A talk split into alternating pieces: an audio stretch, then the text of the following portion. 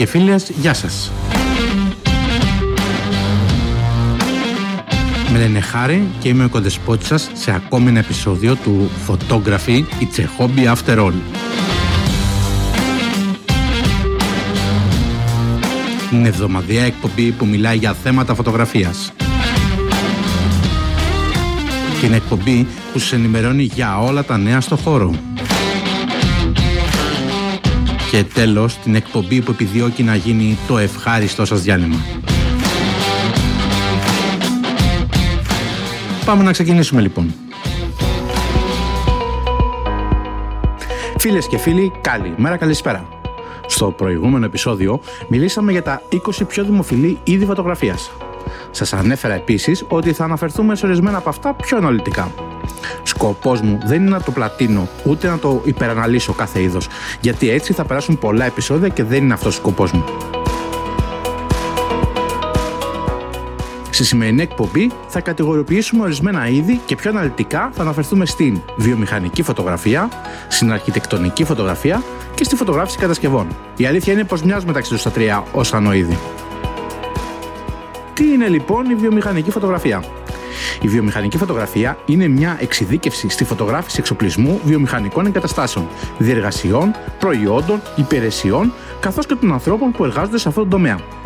Οι εικόνες τη βιομηχανικής φωτογραφίας χρησιμοποιούνται για την προώθηση επιχειρηματικών προϊόντων και υπηρεσιών σε πελάτες, σε ιστιότοπους και σε υλικό μάρκετινγκ και προώθησης.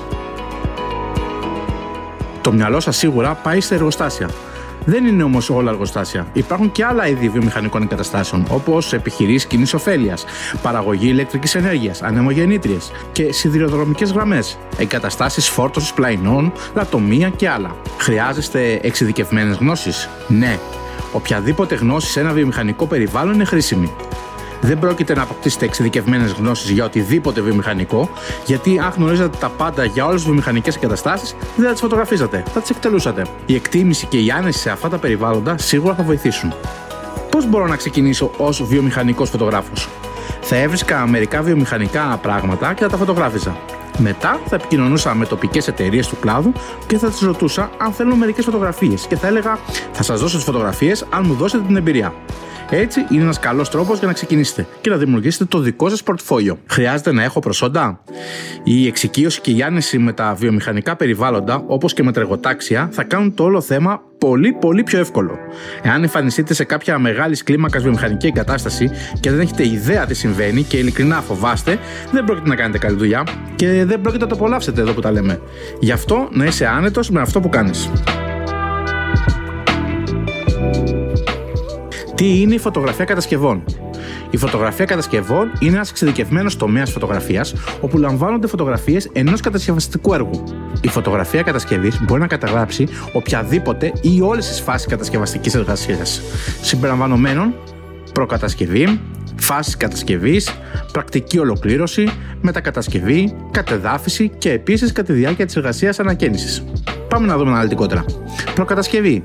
Έχω φωτογραφίσει οικόπεδα για να επιτρέψω σε ανθρώπους άλλων ειδικοτήτων να προσθέσουν πάνω τους τις πολύ έξυπνες τρισδιάστατες απεικονίσεις των προτινόμενων κτηρίων.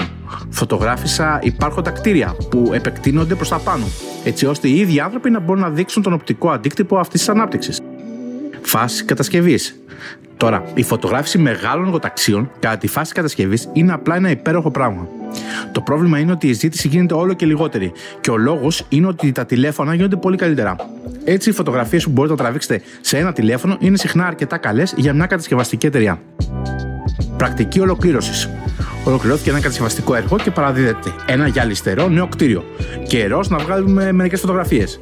Τώρα, αυτό είναι το ίδιο με την αρχιτεκτονική φωτογραφία, έτσι δεν είναι; Μετακατασκευή, οποιαδήποτε στιγμή μετά την ολοκλήρωση ενός κτηρίου και μέχρι την κατεδάφιση του, και η κατεδάφιση είναι απλά κατεδάφιση. Λοιπόν, σε τι χρησιμεύει η φωτογραφία κατασκευών, χρησιμοποιείται για marketing καθώς και για την παρακολούθηση της προόδου σε κτίρια. Για ποιον βγάζω φωτογραφίες, κυρίως για εργολάβους, πελάτες, κατασκευαστές προϊόντων. Θα πω και αρχιτέκτονες, παρόλο που τους καλύπτω πιο μετά στην αρχιτεκτονική φωτογραφία. Μπορείτε να ζήσετε από τη φωτογραφία κατασκευών αν έχεις αρκετή δουλειά, μπορείς να ζήσει από οτιδήποτε θεωρητικά. Αλλά ναι, σίγουρα. Υπάρχει λιγότερη ζήτηση για φωτογραφία κατασκευών τώρα από ό,τι έχω γνωρίσει ποτέ.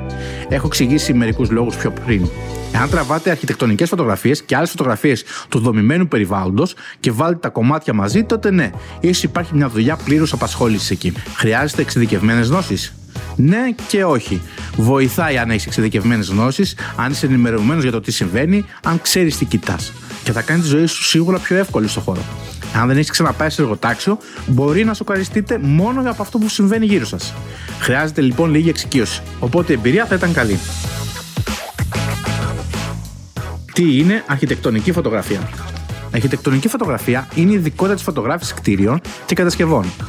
Το κτίριο ή η κατασκευή είναι το κύριο θέμα της φωτογραφίας και οι φωτογραφίες χρησιμοποιούνται για να δείξουν το θέμα με ένα αισθητικά ευχάριστο και τεχνικά σωστό τρόπο.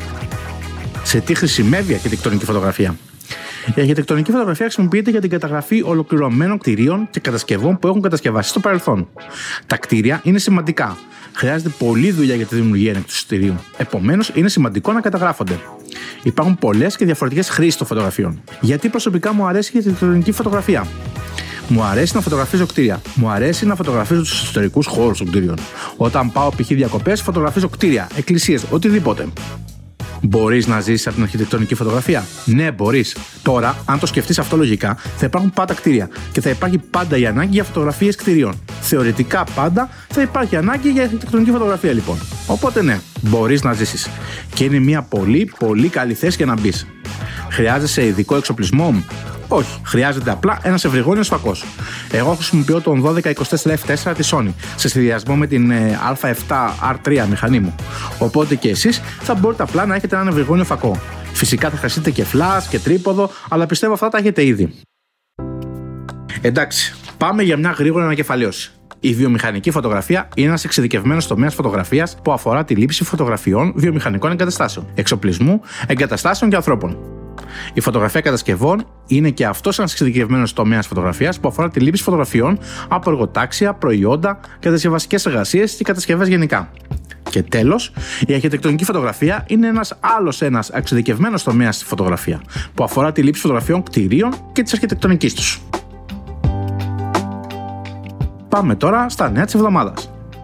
Το ColorKins είναι μια web πλατφόρμα η οποία ειδικεύεται στο να επεξεργάζεσαι γρήγορα και εύκολα τις φωτογραφίες σου.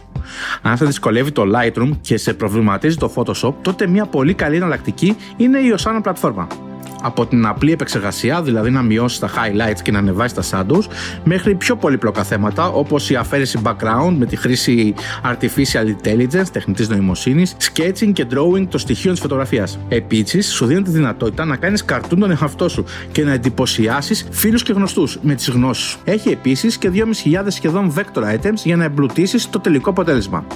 Θα σας έχω link κάτω στην περιγραφή για να δείτε το πρόγραμμα. Δεν είναι affiliate, οπότε δεν έχω να κερδίσω κάτι, είτε επιλέξετε να το χρησιμοποιήσετε, είτε όχι.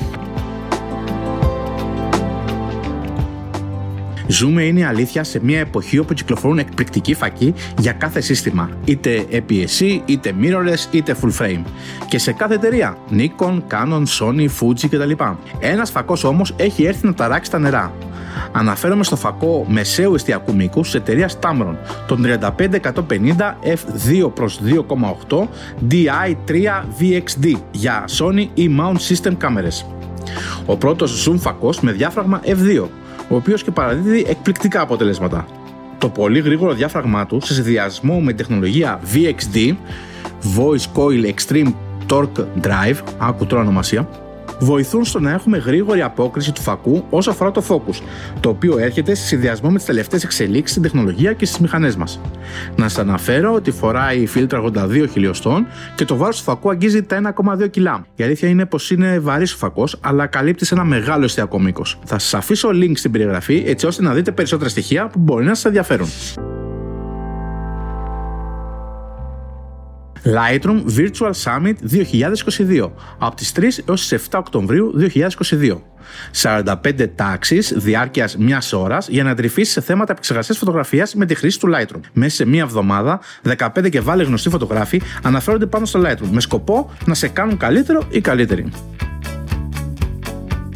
Απλά σας αναφέρω μερικούς.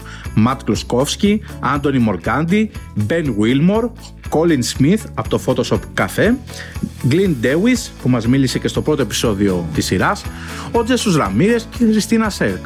είναι ορισμένοι από τους πολλούς φωτογράφους που παίρνουν μέρος. Θα αναφερθούν σε θέματα όπως AI masking, drone photography, color histograms, portrait photography στο Lightroom και άλλα. Υπάρχουν δύο κατηγορίες πάσων. Η δωρεάν που μπορείτε να βλέπετε το κάθε μάθημα για 48 ώρες από τη στιγμή που γίνεται διαθέσιμο. VIP Pass αξίας 99 δολαρίων, όπου έχετε lifetime access, σημειώσει από τους καθηγητές, bonus video και άλλα. Θα σας έχω link στην περιγραφή και θα προσπαθήσω ως την έναξη των μαθημάτων να σας έχω και κάποιο εκπτωτικό κουπόνι.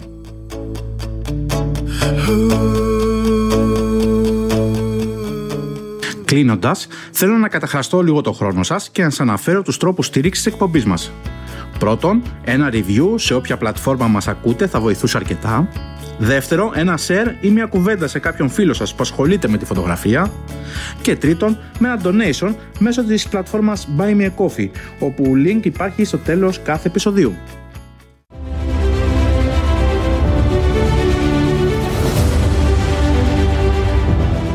Φίλοι και φίλες, άλλο ένα podcast της σειράς Photography It's a Hobby After All έφτασε στο τέλος του.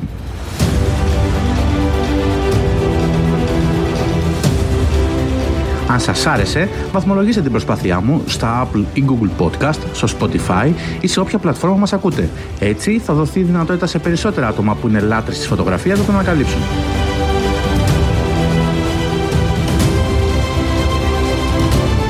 Για τυχόν λάθη, παραλήψεις ή έστω για ιδέες που τυχόν έχετε, μπορείτε να επικοινωνήσετε μαζί μου μέσω μηνύματος στα social media. Facebook, Messenger, Instagram, ψάχνοντας το προφίλ μου Φωτοκιάκοτος. Ή ακόμα, μπορείτε να επισκεφτείτε το site μου στο fotokiakotos.com και να διαβάσετε το blog που διατηρώ εκεί με πολλά και ενδιαφέροντα θέματα.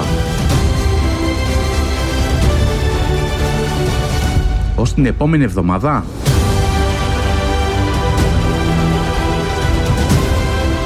Keep shooting, keep creating, enjoy photography.